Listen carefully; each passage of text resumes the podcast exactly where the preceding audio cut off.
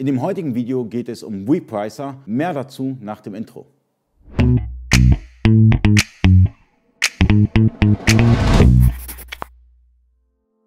Freunde des E-Commerce, mein Name ist Ali Okasi, ich bin Inhaber der E-Commerce Agentur eBakery. Heute geht es um das Thema WePricing. Für jede Verkaufsplattform gibt es fast schon einen WePricer.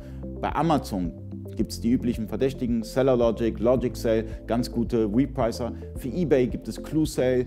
Real hat einen eigenen WePricer, das heißt, man muss einen Min-Preis hinterlegen.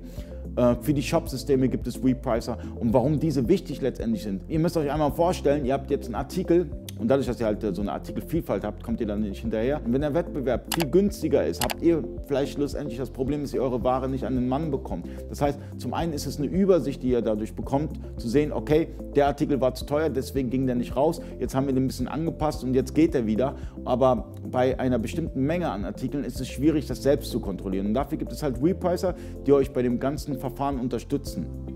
Gerade bei so einem Amazon Repricer habe ich schon ganz oft gemerkt bei meinen Online-Händlern, hey, seitdem die den Repricer nutzen, haben die A, bessere Sales, aber auch B, ranken sie besser auf Amazon.